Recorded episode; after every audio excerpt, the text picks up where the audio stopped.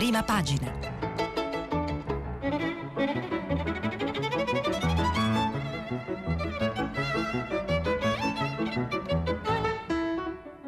Questa settimana i giornali sono letti e commentati da Angela Azzaro, vice direttrice del quotidiano Il Riformista. Per intervenire telefonate al numero verde 800 050 333. Sms e WhatsApp anche vocali al numero 335 5634 296. Buongiorno a tutti e a tutti dagli studi di Via Teulada. Oggi abbiamo eh, tantissime eh, Mm, tantissime notizie ehm, eh, dalla, mh, mm, dal Green Pass alla eh, terza dose eh, per eh, molte persone, all'ambiente, al referendum e come sempre la eh, politica. Eh, partiamo dalla lettura dei quotidiani, mm, La Repubblica, un vaccino per i bambini. Pfizer divulga i primi dati dei test sui pazienti dai 5 agli 11 anni e apre il nuovo fronte della lotta al Covid. USA, boom di contagi tra i piccoli, più 240% da luglio. In Italia un nuovo caso su quattro colpisce un minorenne. E poi Mattarella, la scuola è un antivirus, non deve chiudere più. Un altro dei titoli di Repubblica è dedicato all'ambiente, emergenza climatica, città italiane a rischio. Il rapporto del centro euro-mediterraneo. Le previsioni degli esperti senza interventi raddoppieranno i giorni di caldo torrido. Draghi, crisi grave come la pandemia. Due mesi di più di caldo intenso a Napoli, alluvioni a Roma, notti tropicali a Venezia e non sarà tanto diverso a Milano, Torino e Bologna. Il rapporto su sei città italiane realizzato dal Centro Euro-Mediterraneo sui cambiamenti climatici spiega quel che potrebbe accadere da qui alla fine del secolo con un aumento di 2 gradi centigradi. Molto dipenderà dalle contromisure per arrestare le emissioni di gas serra. Il premio Mario Draghi all'ONU è un'emergenza come la pandemia. Dobbiamo agire subito, l'Italia farà la sua parte.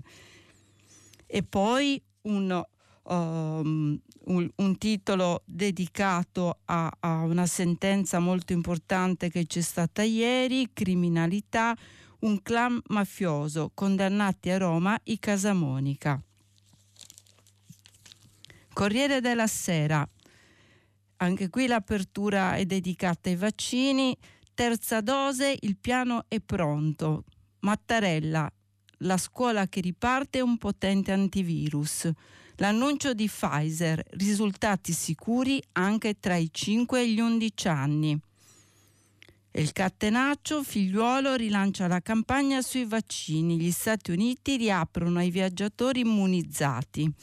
Scrive a Fiorenza Sarzanini, il piano per la terza dose è pronto, lo annuncia il generale figliuolo. Il presidente Mattarella ricorda che la ripartenza della scuola è un potente antivirus, via libera all'ingresso negli Stati Uniti per i viaggiatori che sono immunizzati. Eh, sempre sui vaccini, un'intervista al governatore Federica, eh, sì al Green Pass per non chiudere più il governatore Fedriga, se al Green Pass eh, il paese non deve più chiudere. E poi una uh, notizia uh, importante ieri sul fronte del lavoro, oh, GKN, i giudici sospendono i licenziamenti. Il Tribunale del Lavoro ha bloccato i, i 422 licenziamenti della GKN. Ai lavoratori era stato comunicato il provvedimento con una mail. Questo vuol dire che l'Italia non è un far west, ha commentato il ministro Giorgetti, ex, invece ex all'Italia scontro con i sindacati. Un fatto di cronaca sempre sul Corriere della Sera in prima pagina.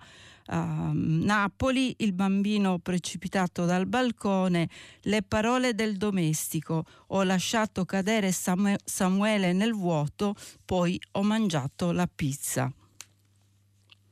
L'editoriale Tentazioni texane di Antonio Polito.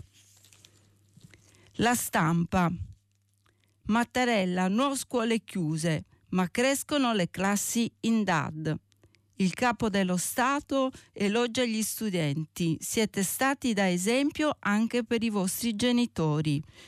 È un tema che ieri abbiamo molto discusso qui a prima pagina, proprio l'impegno dei, dei giovani, la voglia di politica dei giovani, un tema che poi è stato ripreso tutta, eh, da tutta la città, ne parla. Ehm, e, e, che continueremo anche oggi in qualche modo a sviluppare perché comunque è un tema centrale eh, che riguarda la scuola ma anche il futuro delle giovani generazioni.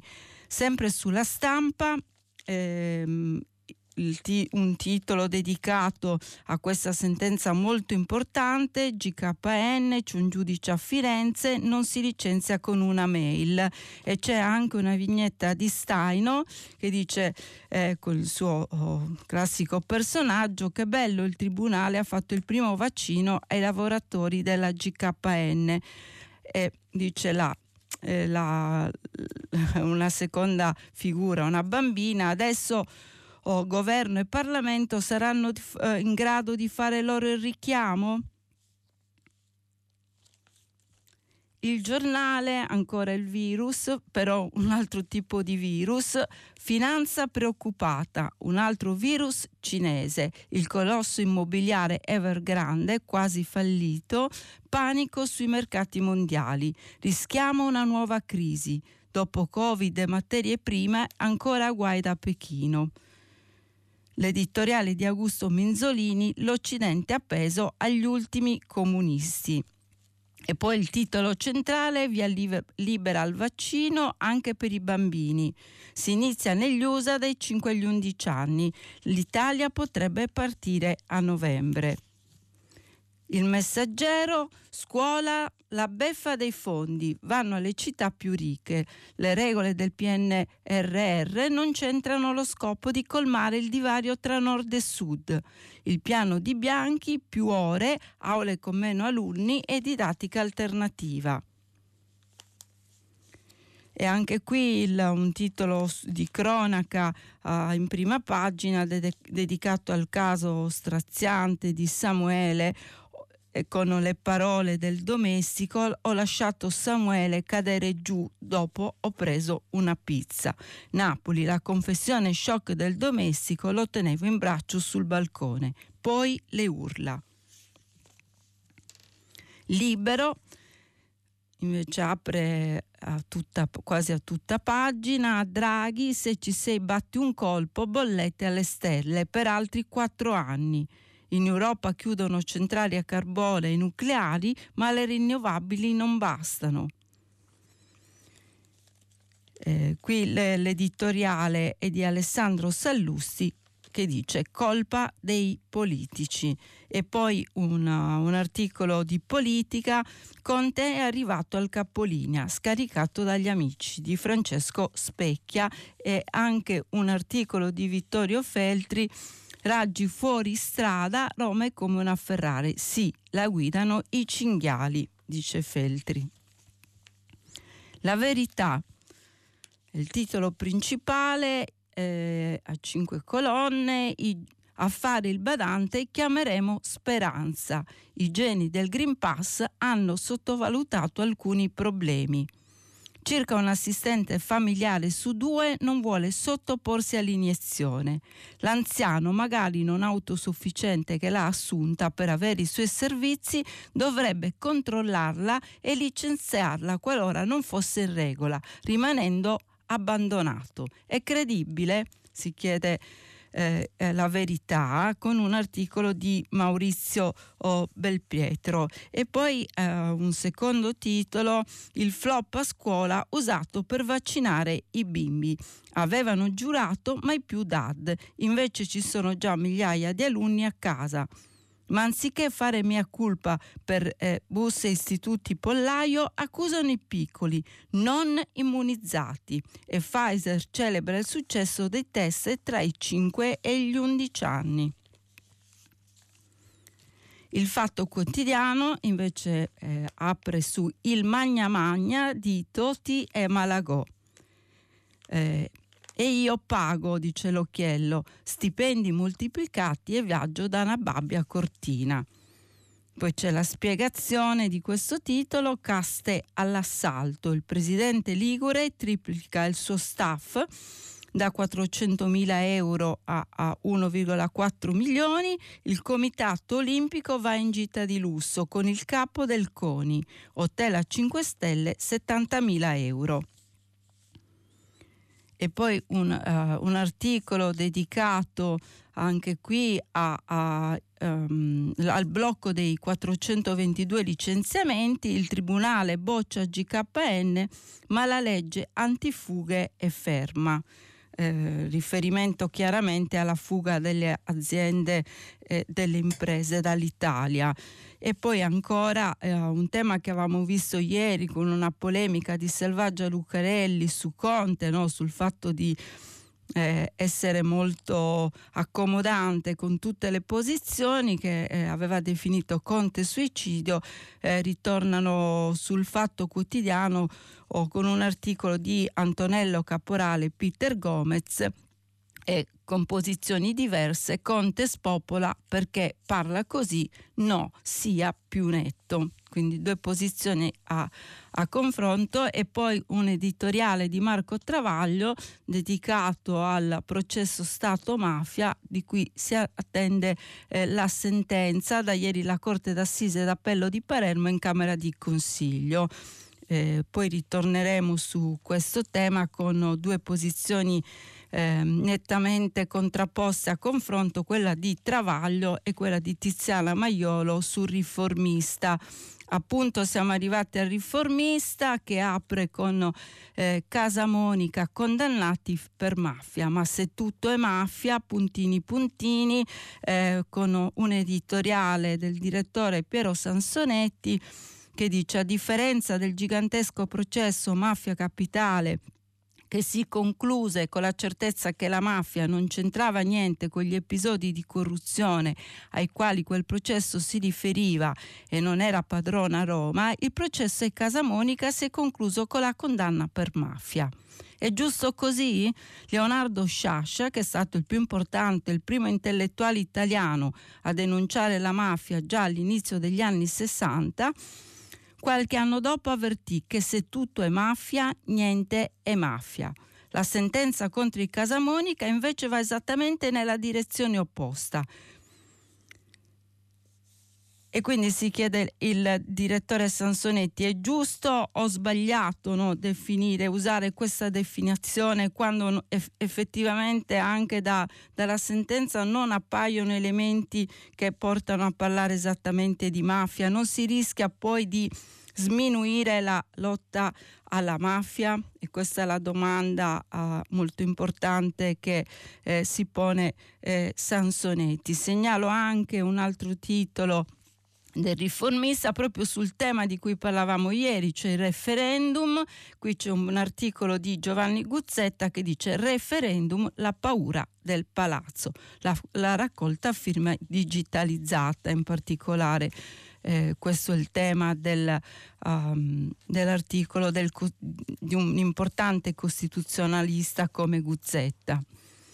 Anche domani apre sulla sentenza uh, sul clan Casamonica con un articolo di Nello Trocchia. Eh, a Roma la mafia c'era e come, ma tutti hanno fatto finta di non vederla e questo è il titolo. Il verdetto dei giudici di primo grado conferma l'ipotesi della procura. Il gruppo criminale di Roma è come la Camorra o la Drangheta. Le vittime stanno zitte e hanno paura perché in città in molti negano il fenomeno.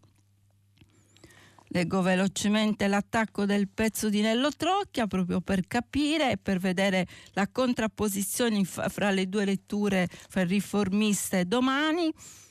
Dopo tre decenni di impunità, il Tribunale di Roma ha riconosciuto l'associazione mafiosa per gli esponenti di vertice del clan, del clan Casamonica. La famiglia è considerata il più potente clan autoctono del Lazio, ma ha goduto di una lunga sottovalutazione. Dopo ore di Camera di Consiglio, i giudici della decima sezione, presidente Antonella Capri, hanno condannato i boss per mafia nel maxi processo contro la famiglia, che vedeva 44 imputati alla sbarra. Alla lettura del verdetto erano presenti i vertici del clan, collegati in videoconferenza, mentre altri imputati come Asia, Sara Casamonica, Vito, Nicola Zaccaro erano presenti nell'aula bunker nel carcere di Rebibbia e poi il manifesto che non poteva aprire che sulla uh, sentenza uh, che riguarda i lavoratori GKN un giudice, c'è un giudice per noi, scrive il manifesto il Tribunale del Lavoro di Firenze dà ragione a Fiume lavoratori GKN. La multinazionale ha tenuto un comportamento antisindacale licenziando i 422 operai con una mail di punto in bianco. La procedura è annullata, il fondo inglese Melrose crolla in borsa. Anche su questo ritorna il dubbio eh, con un articolo di Rocco Vazzana ehm, che è subito molto polemico.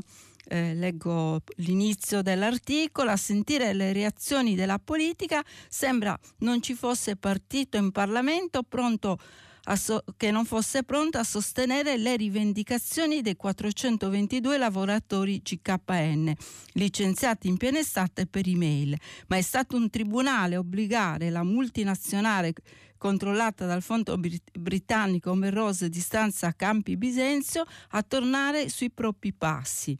Ma il grosso delle belle parole di solidarietà e soddisfazione per la vittoria operaia arriva da leader della maggioranza capi politici che dentro Palazzo Chigi sono rappresentati da ministri e sottosegretari, persone che dalla plancia di comando avrebbero dovuto gestire e risolvere una crisi ben prima dell'intervento della magistratura. I partiti invece latitano, fuggono dalle contraddizioni e dunque dalla società, svuotano da soli il principio stesso della rappresentanza che giustifica la loro esistenza. Il foglio, oh, segnalo oh, l'editoriale di eh, Cerasa, del direttore, ottimisti ma non troppo, il momento magico c'è, gli ostacoli pure, sei avvertenze. E poi un articolo di Marco Lodoli sul diario di scuola, ehm, un, sul ritorno in classe degli studenti, eh, eh, Lodoli scrive prima settimana di scuola e direi che il rientro fisico nelle classi di studenti e professori non ha prodotto grandi problemi eh, quasi tutti i ragazzi sono vaccinati e i pochi che non lo sono mi sembrano quasi in imbarazzo, non sanno come spiegare il loro rifiuto, si capisce che sarebbero molto più tranquilli e felici se potessero farsi la loro brava puntura sulla spalla, ma che sono costretti a obbedire alle ubbie di famiglie sospettose e recalcitranti e poi un articolo dedicato al calendario delle riforme Draghi, un elenco cadenzato di sfide che arriva fino al 2026. Avvenire ehm, dedica uh, uh, l'apertura a, um, comunque all'inquinamento, eh, titola Frutti avvelenati eh, la denuncia coltivazione e allevamento senza controlli contaminati eh, da, dalle sostanze inquinanti. Si estende oltre il Veneto il rischio per la salute. Nel vivo il processo alla Miteni. E poi ancora GKN, stop ai licenziamenti, tensione sulla nuova ITA, cioè Alitalia, l'ex, quello che ne sarà uh, di Alitalia. Segnalo per chiudere questa uh, prima um, eh, lettura delle prime pagine, eh, l'osservatore romano che titola In Afghanistan calpestata la dignità delle donne, vietato dalle autorità di Kabul anche il diritto al lavoro.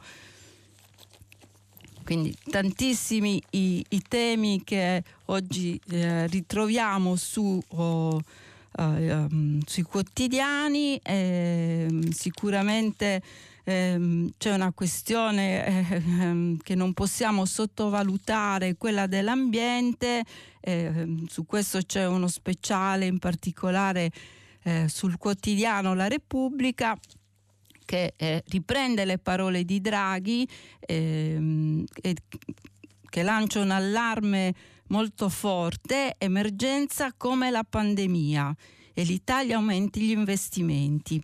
Andiamo a vedere eh, un, nello specifico che cosa, che cosa dice Draghi, che cosa sta succedendo con un articolo di Tommaso Ciriaco. Ehm, dice, met, eh, metterà alcuni miliardi in più sul tavolo e lo farà a ridosso della riunione della COP26 di, Gla- di Glasgow, che si sta trasformando nell'ultima chiamata per contrastare il surriscaldamento globale. Mario Draghi si prepara all'appuntamento con la consapevolezza che l'Italia dov- dovrà dare il buon esempio, visto che da presidente del G20 gestisce il eh, summit assieme alla Gran Bretagna. Più risorse dunque. Tra il 2015 e il 2020 Roma si era impegnata a stanziare 4 miliardi di dollari, anche se non ha rispettato in pieno la promessa e per il prossimo lustro si ragiona di aumentare ulteriormente la dotazione di 1 o 2 miliardi. Il resto è affidato al lavoro di sponda con Biden per inchiodare la Cina e, e spingerla verso la transizione ecologica, tessendo una tela diplomatica che mira essenzialmente a un obiettivo, comprare con gli incentivi la collaborazione indiana in modo da, da spezzare il fronte inquinante che lega Pechino a Nuova Delhi. E, e il tema appunto della uh, transizione ecologica, dell'ambiente, sono delle sfide per il futuro, ma c'è una questione che oggi vediamo campeggiare su tutti i quotidiani grazie alla sentenza del Tribunale del Lavoro, oh, che è appunto il tema dei diritti degli operai, il, il tema Uh, di come preservare i posti di lavoro e di come costruire un futuro per tutti, no? per non, non, a partire dalla, dai lavoratori, dagli operai. Eh, e quindi andiamo a vedere questa sentenza più nel dettaglio con un articolo sempre su Repubblica di Laria Ciuti e Marco Patucchi. La notizia è arrivata in fabbrica ieri mattina. C'è stato un boato, poi un lungo applauso. Sembrava di essere allo stadio dopo il gol della Fiorentina. Si abbracciano gli operai della GKN di Campi Bisenzio, licenziati senza preavviso e con un'email 9 luglio. Tutti e 422 più gli 80 degli appalti esultano per il decreto del Tribunale di Firenze che obbliga la fabbrica di semiassi di proprietà del fondo inglese Melrose a ritirare immediatamente la procedura. Accolto dunque il ricorso del segretario FIOM di Firenze Prato, Daniele Calosi, per comportamento antisindacale dell'azienda è una vittoria della resistenza operaia che ormai da qualche anno sta anche cercando di colmare i vuoti lasciati dalla sinistra.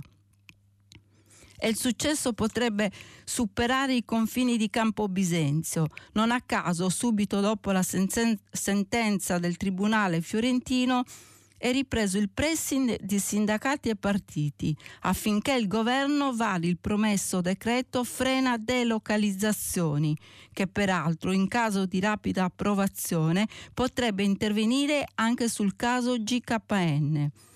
Il provvedimento è arrivato nei giorni scorsi sul tavolo del Premier Mario Draghi, che ha chiesto al Ministero dello Sviluppo Economico e Ministero del Lavoro di smussare gli ultimi contrasti e di produrre un testo condiviso. Quindi il tema delle, delle delocalizzazioni, è, è l'importanza di preservare il lavoro operaio, di preservare eh, i diritti eh, dei lavoratori. Eh, però per preservare questi diritti oggi uno dei temi è quello del Green Pass, perché come facciamo a tenere riaperti i posti di lavoro se eh, senza Green Pass, cioè senza eh, contrastare la pandemia? E, e, qui veniamo anche al cuore del dipa- dibattito politico eh, perché comunque nonostante eh, l'approvazione da parte del governo e, e anche della, uh, del Parlamento, oh, comunque continua il dibattito, continua la discussione che in particolare sta uh, dividendo la Lega. Addirittura Repubblica parla di una vera e propria spaccatura ma veniamo invece al Corriere della Sera con un'intervista al governatore leghista uh, Federica che ehm, usa parole molto chiare, molto nette. Eh, Presidente, ma dopo settimane di proclami di distinguo dentro e fuori il governo e la maggioranza, le pare che sulla necessità del Green Pass ci sia più chiarezza? Risponde Federica, l'utilità del Green Pass va ribadita ed è tanto più importante perché lo, perché è lo strumento che ci consente di tenere aperto quello che un anno fa veniva chiuso. Cosa intende dire?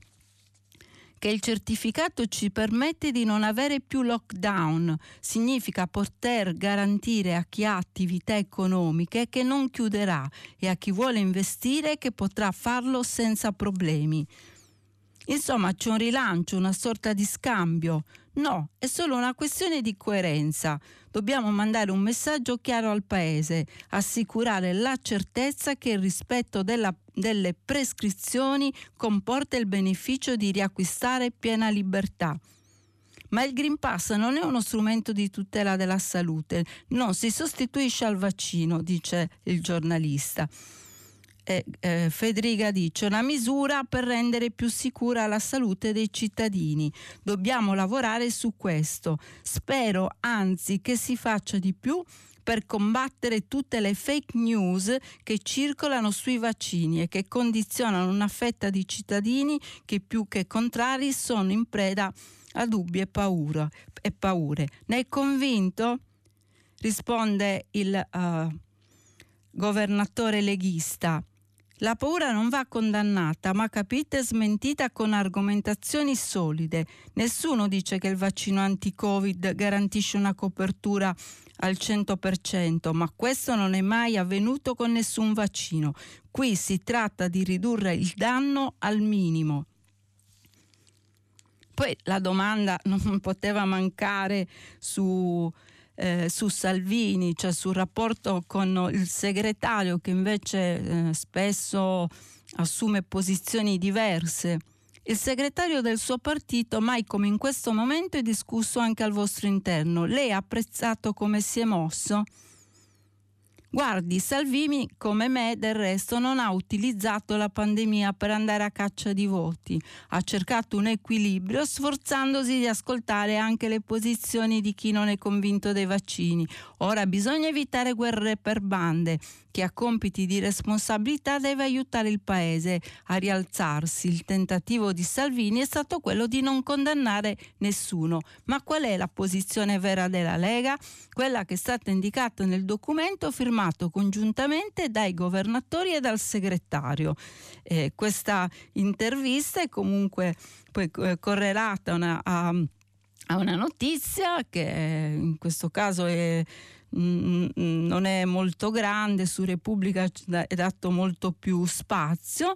Eh, Francesca Donato, l'europarlamentare leghista che è contro i vaccini, lascia la Lega, quindi vuol dire che all'interno della Lega vince la posizione che, eh, di Federica, cioè dei governatori, quelli che devono amministrare il territorio e che quindi possono fare poca uh, eh, politica inteso in senso ideologico e devono invece eh, riuscire a portare eh, i propri cittadini a una condizione migliore sia economica che sociale sia soprattutto eh, sanitaria. Eh, su, su, questo tema della del dibattito del Green Pass che comunque anima sempre eh, tanto gli animi. Eh, leggo anche un, devo dire, un divertente, comunque puntuto ehm, editoriale, il buongiorno di Mattia Feltri che dice l'amore per la libertà in questo paese ha un andamento stravagante o meglio un andamento spiegato dal fatto che abbiamo le città più sporche e le case più pulite del mondo, il debito pubblico più alto e il più alto risparmio privato. Tutto quanto sappiamo di comunità si restringe a noi stessi, alla nostra famiglia, al massimo alla nostra corporazione, sintomo scintillante del fascismo eterno e collettivo. A turno nell'ultimo anno e mezzo ogni categoria ha protestato per le restrizioni anti-Covid e soltanto in nome della categoria. Ma con la lotta al Green Pass, elevato strumento della dittatura sanitaria o in qualche mente particolarmente brillante del complotto planetario, sto assistendo alla più straordinaria sollevazione in nome della libertà che abbia mai visto in 52 anni di vita. Nulla li smosse prima e non vorrei incartarmi nell'elenco, basta ricordare un numero già molte volte ricordato. Ogni anno mille italiani, dato certo ma incompleto, più probabilmente 2000, stima verosimile, forse addirittura 3000, stima pessimistica, finiscono in carcere per errore. Non, avevo, non avevano fatto niente e sono finiti in carcere ma non si protesta, è la libertà degli altri, chi se ne frega. Però se io non voglio vaccinarmi, frasi in cui l'epicentro è io, allora è dittatura sanitaria. Il vaccino e il Green Pass non sono la libertà, come è stato imprudentemente sostenuto, sono una dolorosa imposizione attraverso la quale abbiamo riaperto le scuole, i ristoranti, i posti di lavoro e abbiamo cominciato a riconquistare spanne di libertà e in questo caso l'epicentro della frase è noi. Il titolo del, eh, di questo gustoso buongiorno di Mattia Feltri è appunto l'epicentro, dall'io al noi è la differenza fondamentale quando si parla di Green Pass ehm, e di libertà. Eh, e, e questo tema del Green Pass poi abbiamo visto che è connesso anche eh, con il, il dibattito referendario perché eh, comunque eh, si sta promuovendo un ulteriore referendum su uh, per l'abolizione del Green Pass, ma insomma a prescindere eh, dalla, da quello che è eh, il merito di, eh, eventuale di questo quesito, la, la cosa, l'importante è anche il tema del referendum, l'abbiamo visto ieri, comunque è importante, no? da una parte la crisi della democrazia rappresentativa, dall'altro il bisogno dei cittadini a, eh, di partecipare, di intervenire nella vita pubblica, anche davanti a quello che abbiamo visto rispetto al mondo del lavoro, eh, viene vissuta, avvertita come un'assenza della politica.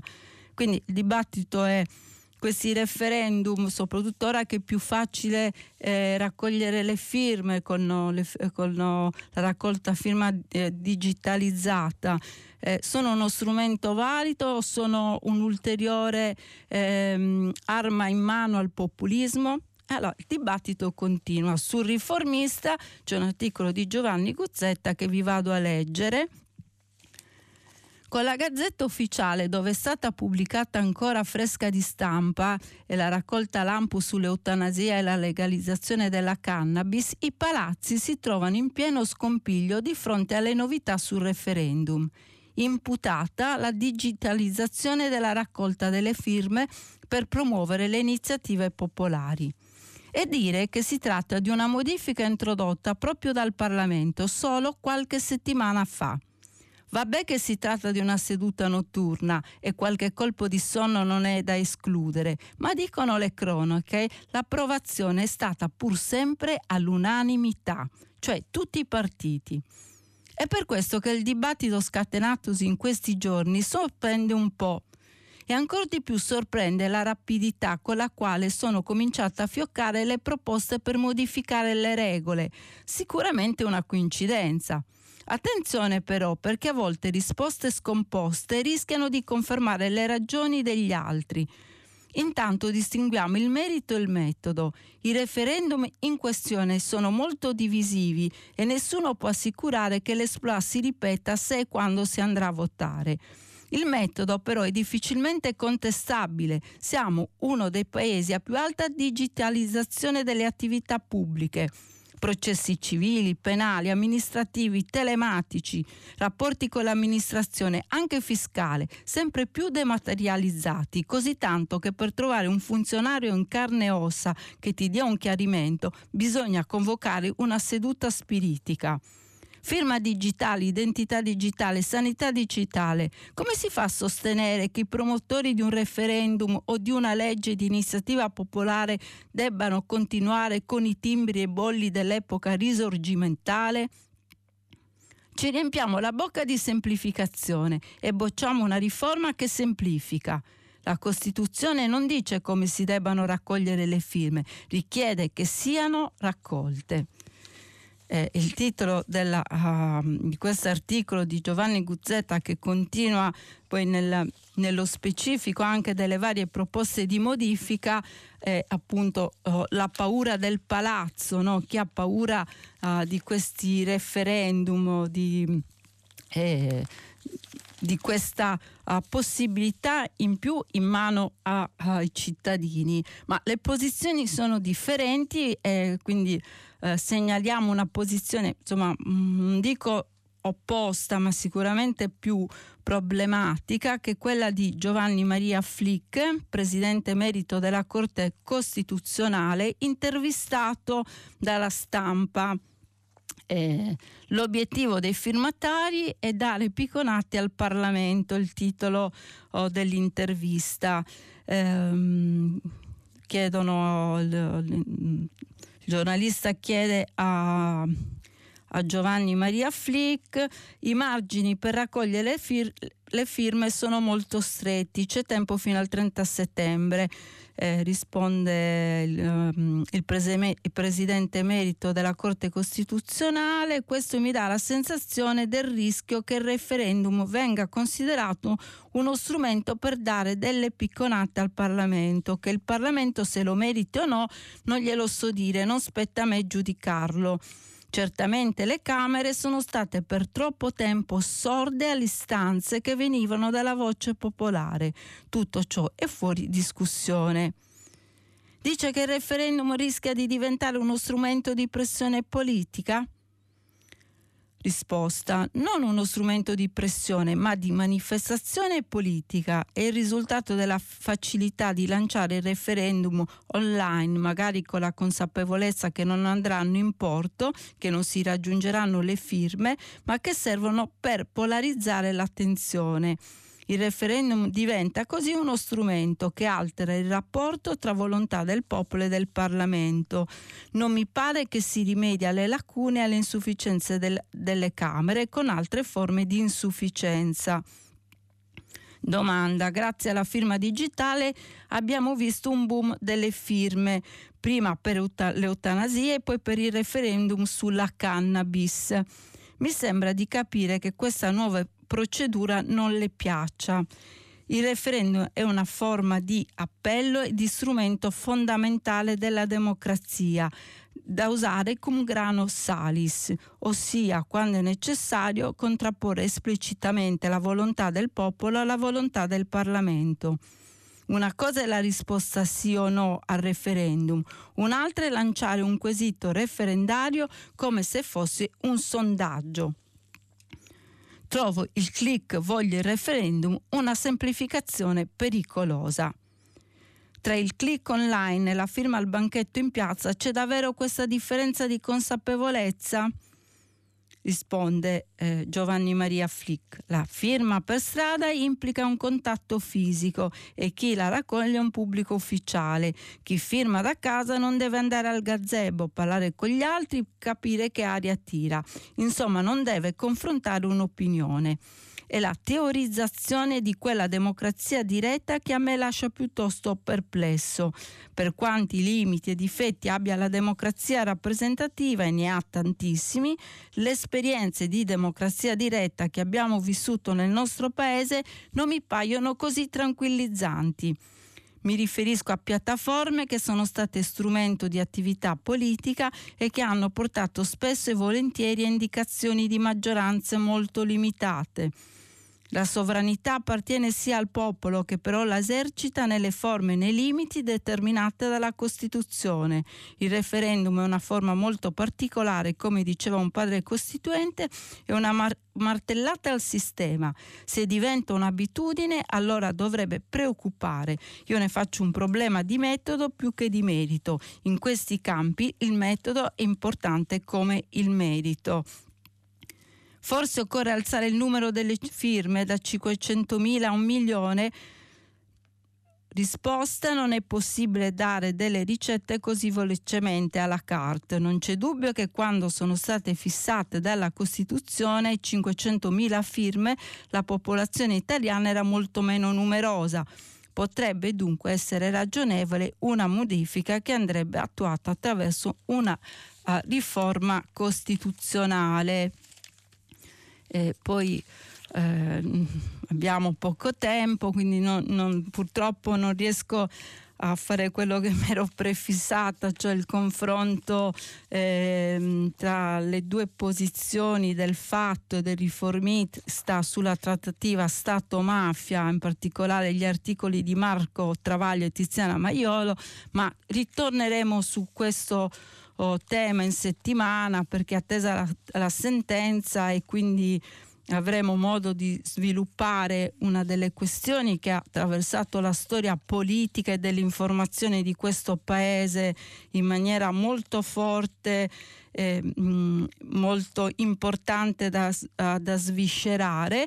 Eh, chiudiamo allora questa uh, prima parte della, di prima pagina con un fatto. Ehm, di, tra la cronaca, uh, il costume e la politica, però la politica che riguarda i comportamenti. Eh, la notizia di questi due pugili, un migrante invece un italiano eh, una, eh, che si sono scontrati, ma non solo dal punto di vista atletico, sportivo, ma anche dal punto di vista così più strettamente ideologico, l'italo-marocchino che ha abbattuto il pugile con i tatuaggi nazisti. Superarlo è stato più gustoso eh, Hassan Nordin, nuovo campione italiano della categoria Super Piuma, ho trovato scene quelle scritte, pensavo di aver visto male, non volevo credici crederci. Michele Bruili, il pugile con i tatuaggi nazisti che ha disputato la finale di categoria Super Piume, rischia una squalifica. La Federazione Pugilistica Italiana in un comunicato ieri ha stigmatizzato i tatuaggi che evocano il Veneto fronte skinheads. La bandiera con le lettere SS in caratteri unici e il numero 88 richiamano oh, segreto, un richiamo segreto al saluto di Hitler. Eh, quindi in un'intervista rilasciata alla stampa um, il, l'avversario l'italo-marocchino, nuovo campione italiano della categoria Super Piuma, um, ha espresso appunto, si è detto sconcertato, volevo fare un bel match e vista la situazione c'è stato anche più gusto a vincere. Ho trovato quelle scritte oscene. Durante le operazioni di peso io e il mio allenatore Davide Gre- Greguoldo siamo rimasti allibiti, anche se non abbiamo fatto nessuna segnalazione. E questo perché pensavo di aver visto male, non volevo crederci, poi abbiamo deciso di concentrarci sull'incontro, eravamo lì per quello, in quel momento non aveva senso mettersi a fare polemiche. Hassan dice che non ha pensato di rinunciare al match, no, perché ci siamo allenati duramente ed eravamo pagati per questa eh, riunione. E quindi una, uh, un fatto che come dicevamo incrocia sport e politica e costume eh, eh, che, eh, con cui chiudo questa prima parte della rassegna stampa. Eh, ci riascoltiamo dopo la pubblicità per il filo diretto con gli ascoltatori. Vi aspetto. Angela Azzaro, vice direttrice del quotidiano Il Riformista, ha terminato la lettura dei giornali di oggi. Per intervenire chiamate il numero verde 800 050 333. Sms WhatsApp anche vocali al numero 335 56 34 296. Si apre adesso il filo diretto di prima pagina per intervenire e porre domande ad Angela Azzaro, vice direttrice del quotidiano Il Riformista. Chiamate il numero verde 800 050 333. Sms WhatsApp anche vocali al numero 335 56 34 296. La trasmissione si può ascoltare, riascoltare e scaricare in podcast sul sito di Radio 3 e sull'applicazione RaiPlay Radio. Bentornate, bentornati. Partiamo subito con le eh, telefonate. Eh, pronto? Salve. Buongiorno. Salve, buongiorno dottoressa Zaro.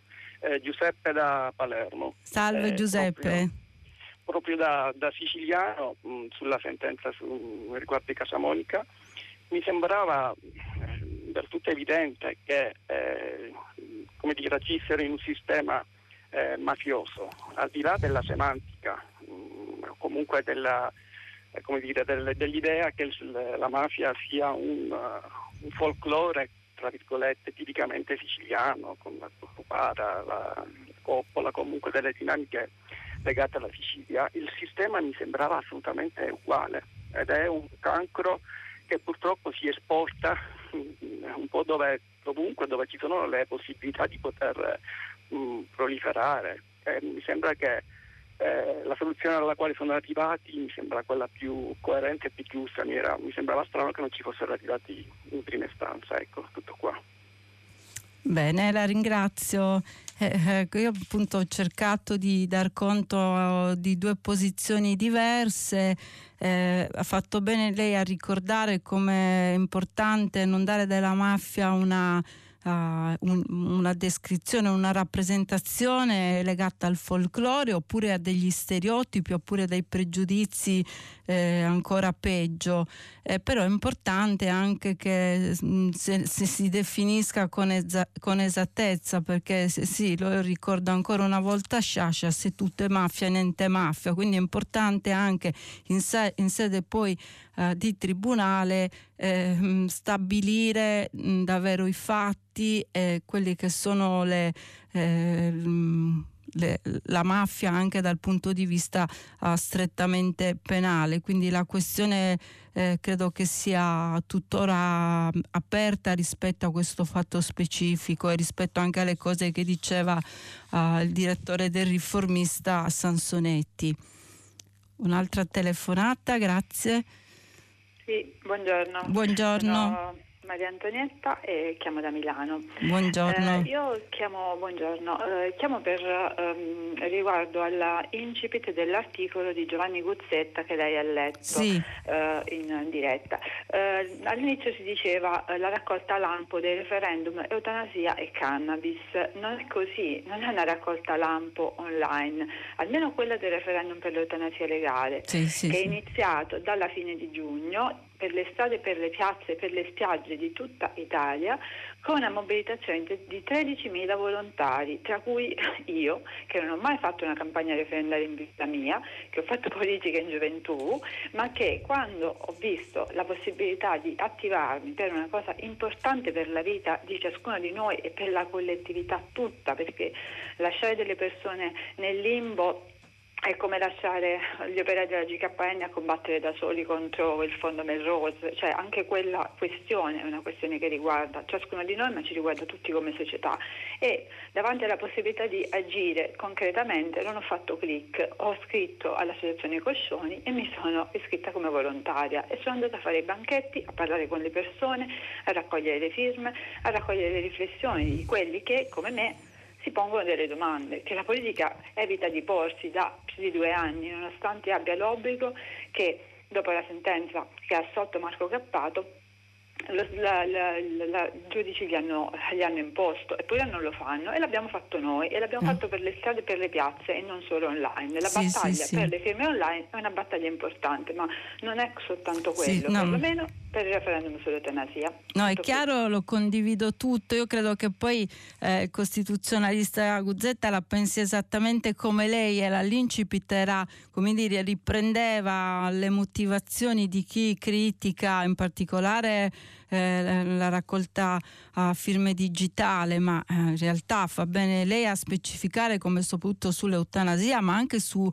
referendum della, eh, sulla giustizia sono stati raccolti in maniera tradizionale, quindi si sovrappongono due temi e l'obiettivo secondo me è eh, non dico screditare, ma non capire l'importanza di quello che sta avvenendo. L'ho detto ieri, lo ribadisco oggi, secondo me questa grande partecipazione dei cittadini e delle cittadine, di tanti giovani in particolare, sia sull'eutanasia eh, sia sulla cannabis, dimostra che c'è una grande voglia di partecipazione per un verso e dall'altro un vuoto della politica e della democrazia rappresentativa. Quindi ha fatto bene lei a ricordare, a specificare, ma credo che Guzzetta assolutamente la pensi come, come lei, ma giusto mettere i puntini su lei su un tema così importante importante.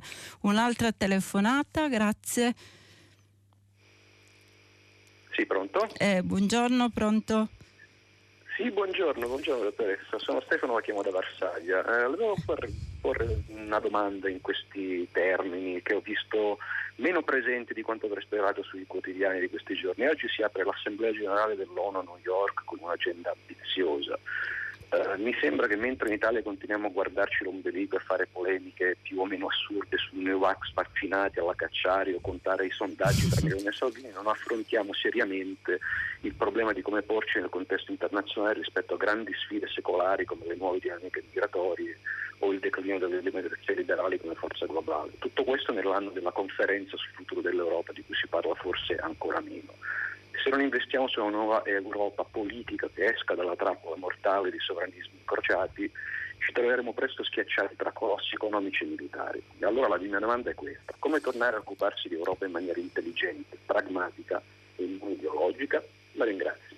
Eh, bellissima domanda e concordo anche sull'analisi. Intanto io posso rispondere, non posso rispondere per la politica, posso rispondere per l'informazione, perché è un momento forse di fare anche autocritica noi giornalisti. Cioè, nel, eh, in questi anni quella, abbiamo dato più spazio a polemiche che, che servono a poco, che finiscono, che lasciano il tempo che trovano e non abbiamo avuto la, il coraggio coraggio, la capacità di eh, affrontare i veri nodi, i veri temi. L'abbiamo visto sulla, uh, sui migranti, no? in questi anni tutto il dibattito politico sugli sbarchi, così, e non abbiamo posto la questione vera di un'Europa, di come l'Europa davvero affronti quello che è una questione strutturale, non, non è emergenziale, è strutturale, che è quella delle grandi migrazioni, così eh, per l'ambiente, così per la sfida. Eh, che riguarda anche i diritti eh, ehm, in un mondo che cambia e muta, che, eh, dove le potenze economiche non sono neanche più quelle tradizionali, questi temi in Italia spesso nel mondo dell'informazione vengono messi in un boxino, vengono sottovalutati, si dà più spazio a quello che è o gossip gossip politico oppure questioni che secondo noi giornalisti interessano di più eh, i lettori e le lettrici e invece così non è. Eh, è importante anche che eh, l'informazione su questa questione che ha posto lei eh, faccia autocritica e cambi eh, totalmente il modo di raccontare il mondo e le sfide che ci attendono. Un'altra telefonata, grazie. Eh, buongiorno. Buongiorno. Eh, buongiorno, sono Francesco da Bologna. Allora, Francesco. Eh, eh, prego di tenere assolutamente presente quello che ha detto la eh, signora che è intervenuta prima di me sui referendum, con cui concordo al mille per cento e la mia telefonata è stata ispirata per la contrarietà che eccezionalmente ho nei confronti della, eh, dell'intervista a, a, a Flick. Che, sì. eh, veramente questa volta non, non, concordo quasi per nulla. Allora, ehm, eh, si dice che i, i, i, problemi e le questioni trovate sono molto complesse e quindi se sono complessi non si possono individuare delle soluzioni unilaterali. Bene, la questione del referendum è una questione complessa, tutti, compreso Flick, iniziano, eh, eh, riconoscono a parole che il problema sta anche nel Parlamento che non opera più, che non legifera, che non ha autonomia, che non segue più eh, la, l'opinione pubblica, e però dopo si cerca unicamente, proprio come mainstream, di eh, aggravare la, eh, la raccolta delle firme, il meccanismo referendario, senza invece pensare a modificare il comportamento del Parlamento nei confronti delle opinioni dell'opinione pubblica. Per cui senza, per, pur salvaguardando in modo assoluto l'autonomia del Parlamento e la sacralità del Parlamento all'interno di una democrazia parlamentare come la nostra, però bisognerebbe incominciare a pensare seriamente a strumenti che rispetto alle questioni referendarie che sono però collegate alle opinioni dell'opinione pubblica, il Parlamento prenda più seriamente le opinioni che circolano nella società, perché questi problemi, la maggior parte dei problemi che sono stati posti nei quesiti referendari si sono incancreniti per il non fare del Parlamento, per la inattività del Parlamento. E allora, ad esempio, eh, incidere, eh, il Parlamento dovrebbe provare a incidere sui regolamenti parlamentari per cui se ci sono delle questioni che da anni eh, si può individuare anche un certo numero di anni o comunque una individuare il peso di una certa pressione dell'opinione pubblica relativa a determinati argomenti, il Parlamento debba mettere all'ordine del giorno le, le, le questioni che vengono poste dall'opinione pubblica, perché è uno scandalo. No, no, io... Uno scandalo dal punto di vista del Parlamento. Benissimo, no? La, come può immaginare sono d'accordo con lei eh, non si può sottovalutare assolutamente la partecipazione e, e il bisogno anche di eh, un cambiamento no, profondo che questi referendum stanno raccontando di un paese che vuole cambiare e che la politica in molti casi ha paura di non affrontare. Quindi eh, ha fatto bene lei a ricordare come eh, insomma, oggi non si possono evocare eh, modifiche anche della, dell'istituto referendario perché eh, vista la risposta dei cittadini e delle cittadine, eh, cioè, mm, allora uh, se, mm, cioè, veramente sembra come eh, eh, diceva Guzzetta, pau- paura, paura del palazzo, paura della politica che comunque è chiamata a, a prendersi delle responsabilità e comunque è vero che i cittadini e le cittadine le, eh, che vanno a firmare ne, sono informati o lo sono quanto o, lo, lo, erano anche prima, quindi oggi dire che è una questione di, eh, di click, di facilità non è vero anche perché comunque il referendum viene sempre sottoposto poi al vaglio della uh, consulta. Quindi eh, qualora davvero ci fossero anche dei quesiti bislacchi eh, che mh, mm, Mm, ci sarebbe comunque uh, una, uh, un vaglio uh, della Corte Costituzionale della consulta e poi ci sarebbe comunque un voto, cioè, um, sempre che si poi il, uh, dal referendum si passi a, a davvero al voto dei cittadini dopo la raccolta firme. Stanno arrivando tanti messaggi, anche eh, ne leggo uno perché così è anche un po' provocatorio rispetto alle mie posizioni.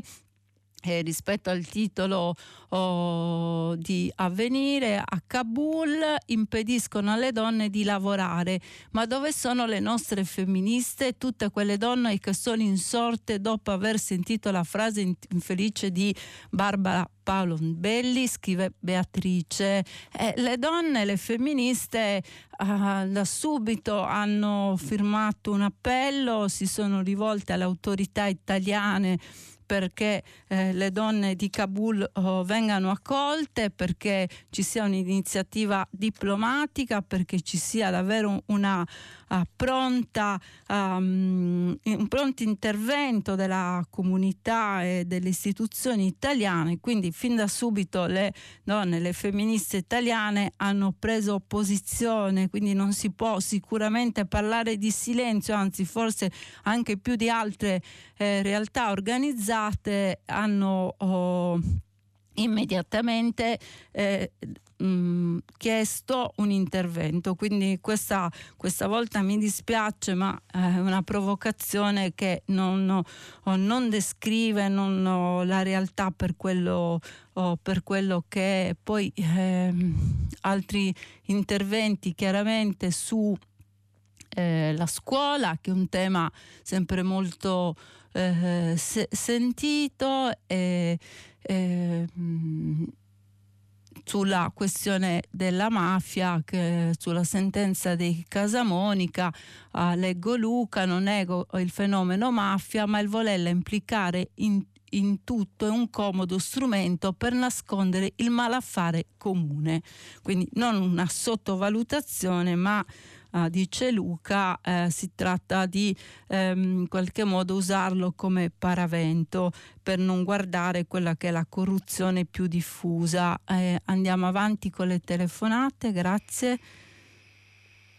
Pronto? Sì, pronto? Ah, buongiorno. Buongiorno. Eh, mi chiamo Marianna, chiamo dall'Alto Mugello. Eh, Buongiorno. Ringrazio soprattutto lei come giornalista che parla questa mattina, ma tutti i giornalisti che eh, tutti i giorni ci informano sul Green Pass. Allora, però è un'informazione che non ho sentita, quindi chiedo a lei, eh, vorrei sapere, visto che ci sono imminenti eh, elezioni in comuni importanti, per andare a votare ci vuole il Green Pass? Io penso di no. Guardi, io purtroppo non le so rispondere, non, non, non l'ho letto da nessuna parte, quindi non voglio essere eh, imprecisa, ma invece penso proprio che ci, ci, voglia, perché comunque si entra in quello che eh, i seggi sono un luogo pubblico e finora in tutto quello che è un luogo pubblico il Green Pass è richiesto, quindi eh, sicuramente mi informerò eh, con più precisione, lo dirò domani eh, durante la trasmissione, ma credo proprio di poter dire che, che sia così, la, la vedo oh, difficile che eh, non, non si debba presentare il Green Pass per entrare in un seggio. Un'altra telefonata, grazie. Eh, buongiorno. Buongiorno. Sono Rocchina Stoppelli, presidentessa dell'associazione La Tazza Blu. Buongiorno. Si occupa di prevenzione del suicidio in adolescenza. Mi dica eh, pure. Chiamo perché stamattina ho sentito nella rassegna stampa che avete parlato della prima settimana di scuola eh, in riferimento al Covid che mi sembra una notizia importante, però volevo raccontarvi cos'è stata la prima settimana di scuola per l'associazione La Tazza Blu. Per noi la prima settimana di scuola è stata la notizia di tre suicidi nel milanese, una ragazza era in terapia intensiva ma non siamo più riusciti ad avere notizie, e un suicidio qui nel torinese.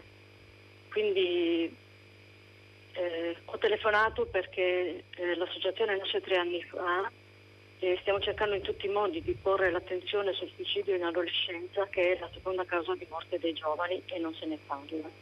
Noi come associazione abbiamo dei progetti di prevenzione, lavoriamo con uh, collaborazione col Salone del Libro, saremo al Salone del Libro col professor Pompili, lavoriamo con il Museo Nazionale del Cinema di Torino, abbiamo fatto una proiezione il 10 settembre per parlare di prevenzione, però come associazione siamo chiamati sempre dopo dopo che ci è avvenuto un suicidio, perché noi abbiamo un progetto di sostegno ai sopravvissuti nelle scuole, in collaborazione con ASL e ospedali, e veniamo chiamati dopo anche quando il giovane o la giovane ha, ha dato chiaramente segnali di voler fare questo gesto.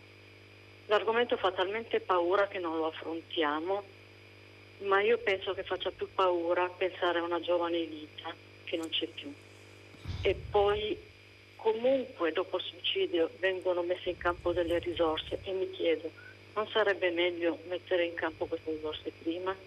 E chiedo ancora, quanti ancora dovranno suicidarsi affinché tutte le istituzioni, tutte, si facciano carico di questo, che è la seconda causa di morte è l'età della piaga sociale. Grazie. no, grazie a lei. Eh, grazie davvero. No, no, grazie a lei. Siamo anche noi commossi per le sue parole. Eh, eh, mi permetto solo di aggiungere che credo che poi queste difficoltà, no, questa solitudine, questa anche eh, impossibilità di chiedere aiuto, difficoltà di chiedere eh, aiuto anche a chi ti sta vicino durante la eh, pandemia è diventata ancora più grave, no? è diventato an- ancora più doloroso eh, quando discutiamo di Green Pass no? e, e, della possibilità di riaprire, io lo dico sempre, cioè non dimentichiamoci che riaprire soprattutto per i giovani, per le giovani generazioni, significa riprendere contatto con la comunità, significa per esempio in questo caso se si hanno delle difficoltà poter chiedere con più mm, facilità aiuto, no? nonostante appunto la problematicità che lei ha descritto, che, che, però diventa più grave se questi ragazzi stanno soli a casa. Allora, con tutti i dubbi che abbiamo, no? con tutte le perplessità che si possono avere anche sul Green Pass, ma davanti a una questione così importante come la vita delle giovani generazioni, il loro futuro, ma mettiamolo da parte ma mettiamo da, da, parte il nostro io, le nostre esigenze e diamo spazio a questi ragazzi che devono tornare a scuola, devono riprendere la loro vita sociale. Eh, sicuramente poi c'è un problema che viene da prima no? che, e che va, come dice lei, prevenuto, non affrontato dopo, ma sicuramente la pandemia è stato un, un passaggio ancora più eh, doloroso per tanti. Un'altra telefonata, grazie. Buongiorno. Buongiorno. Sono, sono Frida Tonizzo e sono consigliere dell'Associazione Nazionale Famiglie Adottive Affidatarie. Oggi, eh, ringrazio per questa opportunità e ho preso la parola perché eh, siamo preoccupatissimi per il fatto che oggi va in aula per l'approvazione eh, al Senato della riforma della giustizia civile all'interno della quale è prevista una, mh, l'istituzione del Tribunale per le persone, per i minorenni e le famiglie. Ma eh, se è apprezzabile l'istituzione di un unico organo giudicante che è stato invocato da tempo, mm. eh, che superi anche le attuali suddivisioni fra tribunali per i minorenni, tribunali ordinari che portano a volte anche a delle sovrapposizioni, è assolutamente inaccettabile l'assegnazione, secondo noi, prevista in questo testo delle delicatissime cause minorili che vengono non più affrontate in Camera di Consiglio ma un solo giudice democratico, monocratico. Come ha denunciato anche recentemente la garante nazionale per l'infanzia e l'adolescenza, eh, questa riforma privi, eh, priva l'organo giudicante delle garanzie di, della collegialità e della multidisciplinarietà necessarie per intervenire in questioni che incidono in modo profondo sulla vita dei minorenni. Pensiamo ad esempio alle decisioni sulla limitazione o la decadenza della responsabilità genitoriale o ai delicatissimi provvedimenti di allontanamento dei minori dalla loro famiglia. Queste decisioni, queste decisioni, questi provvedimenti oggi sono trattati nei tribunali per i minorenni da quattro magistrati, due togati e due onorari e un domani verrebbero invece affidati a un solo giudice col rischio di disperdere competenze e specializzazioni accumulate da anni. Non siamo certo noi, associazioni che operiamo nell'ambito minorile, a non ritenere necessaria una necessità di riformare alcuni aspetti di questa nativa ma eh, oggi voglio significare la nostra profonda preoccupazione per delle riforme che rischiano di danneggiare ulteriormente i bambini più fragili di cui noi ci occupiamo. Non bastavano le proposte di legge in discussione in Parlamento, alla Commissione Giustizia della Camera, eh, l'istituzione di una commissione di indagine parlamentare per indagare sugli affidamenti e sulle comunità Ora ci ritroviamo con una proposta di riforma della giustizia minorile inglobata in questo disegno di legge molto più ampio che ha molti limiti e che per ragioni di urgenza rischiamo di ritrovarci approvata. Eh, su questa tematica sono intervenuti, oltre alla garante nazionale per l'infanzia e l'adolescenza, che non so quanto sia stato ascoltato perché il testo va in aula oggi, dicevo, eh, anche altre organizzazioni, ma il rischio è che passi in silenzio eh, in nome della fretta. Eh, ripeto, ci Bene. sono delle modifiche da, da apportare, ma non sono quelle che in buona parte sono riportate in questo testo e noi siamo preoccupati perché non ci sono state udienze conoscitive, non ci sono state, cioè Bene. rischia di passare mm. sulla testa di tutti. Mm. Grazie mm. per questa opportunità. No, grazie a lei, il tema mi sembra veramente interessante. Eh eh, perché una, una questione è quella del razionalizzare e, e di, eh, anche di creare dei tribunali eh, specializzati no, su delle questioni che sono delicatissime, però lei giustamente dice la, non può essere un giudice monocratico a prendersi la responsabilità anche se un bambino deve restare eh, in famiglia oppure deve essere dato in affido, questioni delicatissime che riguardano i minori, sono totalmente d'accordo.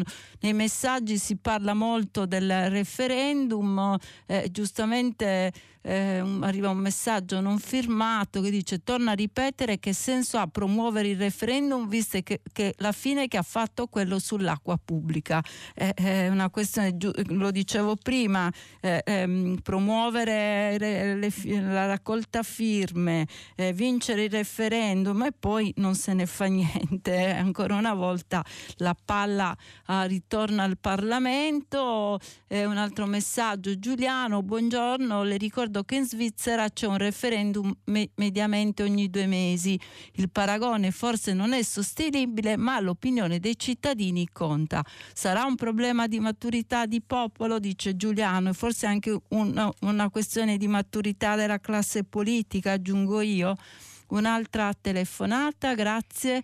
Buongiorno, Buongiorno. Patrizia da Roma.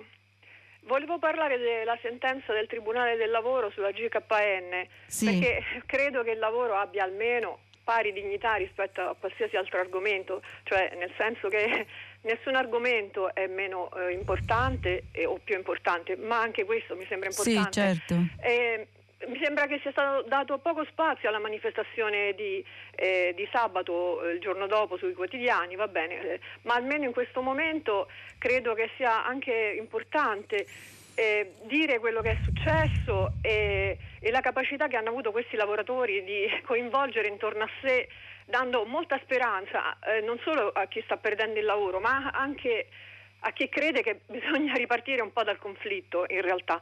E il Tribunale, da quello che ho capito, eh, ha giudicato il comportamento antisindacale sì. evidente de, de, de, della, del fondo, del Consiglio di amministrazione, che aveva praticamente proposto una pausa mh, eh, per il 9 eh, luglio ehm, per problemi di produzione, in realtà con l'intenzione, senza dirlo ai sindacati, di chiudere definitivamente mh, mm, mandando queste mail, credo, più o meno, insomma questo è quello che ho letto. E quindi eh, eh cioè, poi per fortuna eh, i, i, lavoratori eh, hanno cominciato da subito il presidio eh, della fabbrica per non vederla smantellare e portare via i macchinari, eccetera. Insomma, eh, spero di, di, non aver detto cose eh, sbagliate. No, no, eh, la GKN, questi lavoratori, ehm, non, non, per contrapporli ad altri che hanno tutto appunto la, la mia stima, eh, però sono riusciti in qualcosa a dare un'identità eh, diciamo, non solo mh, mm, mh, mm, parziale relativa alla loro lotta, bensì a farci sentire anche a tanti di noi ehm, coinvolti in questa loro lotta e quindi ecco anche la partecipazione alla manifestazione. E, ehm, mi sembra un grande motivo di, di, speranza, diciamo così. E poi tutti a intestarsi questa vittoria, sì, ma insomma non tutti hanno mm. partecipato veramente eh, a questa battaglia fin dall'inizio, o, o se non proprio aggiunti al carro del vincitore a posteriori. E, ecco, eh, anche una grande capacità comunicativa, eh, eh, ma comunicativa di contenuti veramente f- forti secondo me. E niente, mm. questo è quello che volevo trasmettere perché insomma mi sembra che se ne parli un po' troppo poco sinceramente. Sì, sì, sono d'accordo, soprattutto sulle manifestazioni di protesta. Io oggi ho cercato di dare conto di... Mh, mm, tutto quello che era stato scritto, no? di, di, dare comunque visibilità a questa sentenza e soprattutto alla lotta uh, sia della, degli operai di GKN ma in generale no? appunto quello che sono i diritti dei, eh, dei lavoratori e, e, anche rispetto a quello che eh, oggi eh, la reazione della politica che non è che si in, eh, cerca di intestarsi questa vittoria però gioisce e giustamente eh, si chiedeva anche Rocco Vazzana sul dubbio ma dove erano perché non sono intervenuti prima eh, un'altra telefonata grazie Spezia. Volevo intervenire Pronto? su eh, non abbiamo Pronto? sentito, scusi, da dove chiama e come si chiama? Eh. Sono Paolo e chiamo dalla Spezia. Buongiorno Paolo. E volevo intervenire sul riscaldamento globale, che per me è il problema dei problemi e anche perché se ne, si sentono interventi eh, sempre più frequenti e più importanti. Alcune settimane fa mi è capitato di ascoltare il professor Stefano Mancuso, scienziato botanico, che parlava a Macerata e diceva che affermava che tutta la ricerca tecnologica sulla riduzione e sulla eh, riduzione di produzione di emissioni atmosfera della CO2 sarebbe insufficiente a risolvere il problema perché la CO2 è già troppa adesso e eh, la vita nostra, la vita animale, è responsabile della produzione di circa un 30% di anidride carbonica. Questo mentre la Cina ancora sta impiantando e costruendo centinaia di centrali a carbone nel mondo. Il problema è ridurre la CO2 in atmosfera e c'è un sistema molto semplice per farlo, addirittura banale. Gli alberi lo fanno benissimo.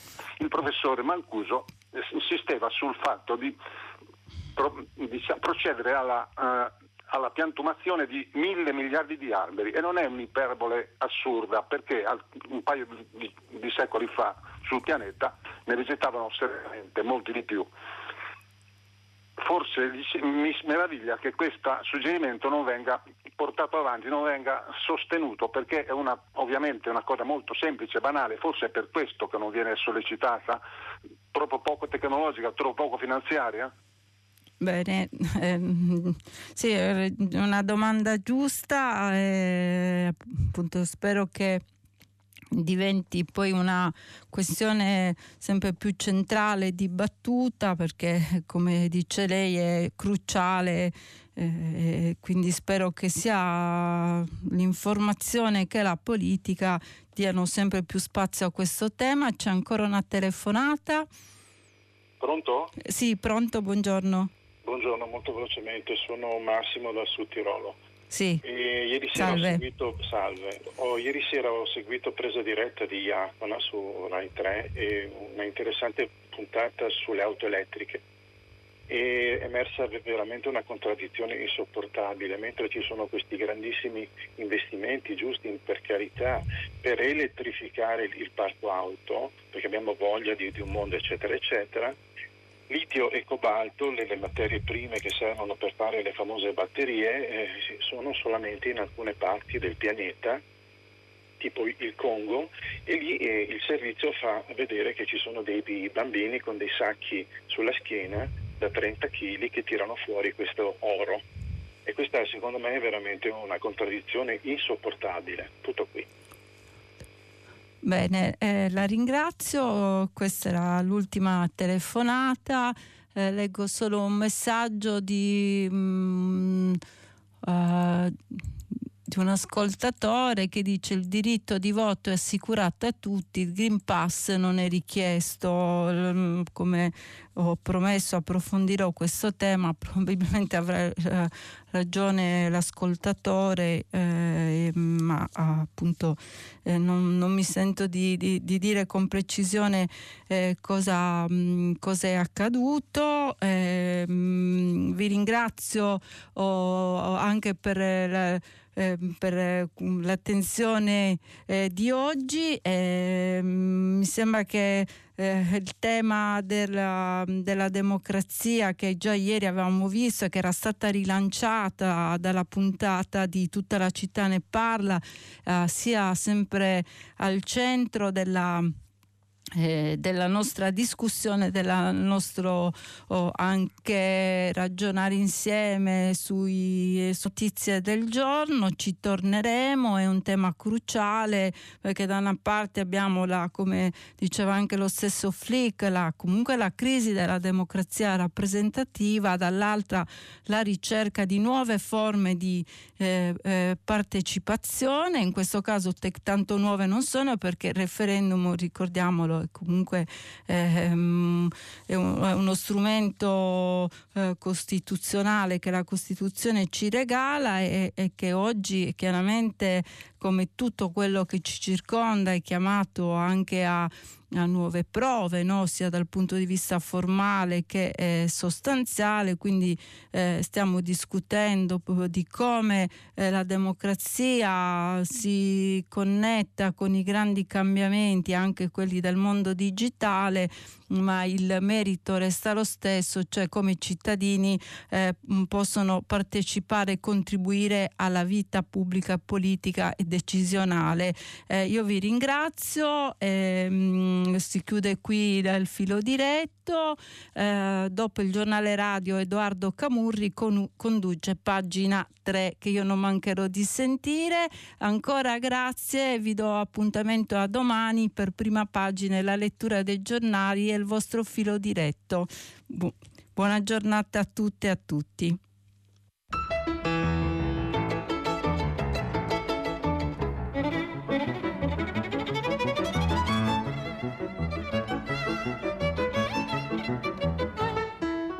Angela Azzaro, vice direttrice del quotidiano Il Riformista, ha letto e commentato i giornali di oggi. Prima pagina un programma a cura di Cristiana Castellotti, in redazione Maria Chiara Beranec, Natascia Cerqueti, Manuel De Lucia, Cettina Flaccavento, Erika Manni e Giulia Nucci. Posta elettronica, prima pagina chiocciolarai.it. La trasmissione si può ascoltare, riascoltare e scaricare in podcast sul sito di Radio 3 e sull'applicazione Rai Play Radio.